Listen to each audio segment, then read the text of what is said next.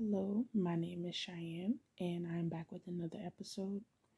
Today, I wanted to talk about in Jesus Christ being your Lord and your Savior, understanding that He is the one that is in control, He is the one that holds your very breath and your life. He's the one that's keeping you, He's the one that's protecting you, He's the one that's in control of all that you see, all that you hear. He is the one that sustains you. And since that is true, as those who are believers or those who desire to be believers in Christ Jesus, we have to understand, you and I have to understand that He is the one that we ought to dedicate our lives to. He is the one that we ought to surrender our whole being, our whole person to, trusting and understanding that He is going to keep that which sustained us, um, keep that which we've committed unto Him, and that He's the one that's in control.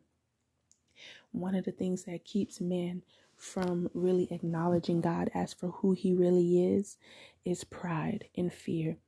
Fear in that you do not want to submit to a God that, first of all, you cannot see. And so that's unbelief and that's fear and that's a sense of pride. It's unbelief because you don't understand that the worlds were framed by him and everything that is invisible has become visible through the word of God. And by his spirit it's been made manifest. And we know that the scriptures let let us know that um that God is actually God in the book of Isaiah it lets us know that um, all images, all statues, all graven images. He, the, the Spirit of God is, he talks about how they're idols and that they're nothing and that those who make them are like them. So, unbelief will cause a person to reject the Spirit of God by initially saying that God is not real and that they don't want to submit to an invisible God.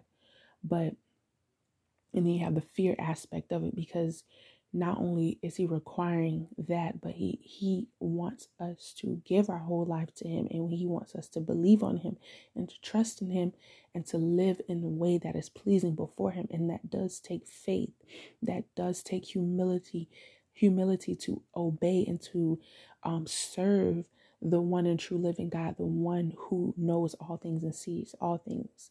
So essentially, what I'm saying is that in order to spend forever with God, you have to be among the humble. It takes humility to acknowledge God for God and to serve Him for who He is. Pride will keep a person outside of salvation. Pride will keep a person hindered in their ability to go higher. But at every given stage, for the hungry and for the thirsty, when God is placing it upon your heart to give more, not less, every act of humility, every act of obedience is going to take you higher in the Lord.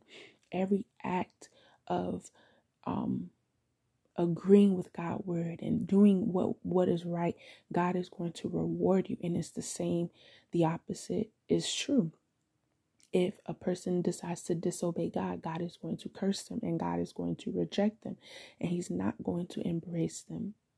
Their life will not be a manifestation of the hand of God active in their lives. So, if the opposite is true, just as so, if it since they're both true, then we have to submit to truth, and Jesus Christ is truth. So, we have to choose who are we going to serve. Let God be God and serve him. And if Baal be God, then serve him. But just understand that Baal cannot get you anything. Baal cannot do anything for you. Baal cannot change you. False religion cannot change you. Standing on your own, that's what atheism being atheists are. They think they say they don't believe in anything, but everyone believes in something, whether that's themselves or whether that's whatever scientists or just the the way creation works all believes in something. And whether you're atheist, whether you're Catholic, whether you're Muslim, whatever you are, Jesus Christ is Lord and He's calling us. He's calling those who are hungry and thirsty after His righteousness and those who, who answer the call. He is calling them into greater measures of sanctification, holiness, and righteousness, and the purifying process associated with that. So be blessed and be submitting unto the Lord in the denying of yourself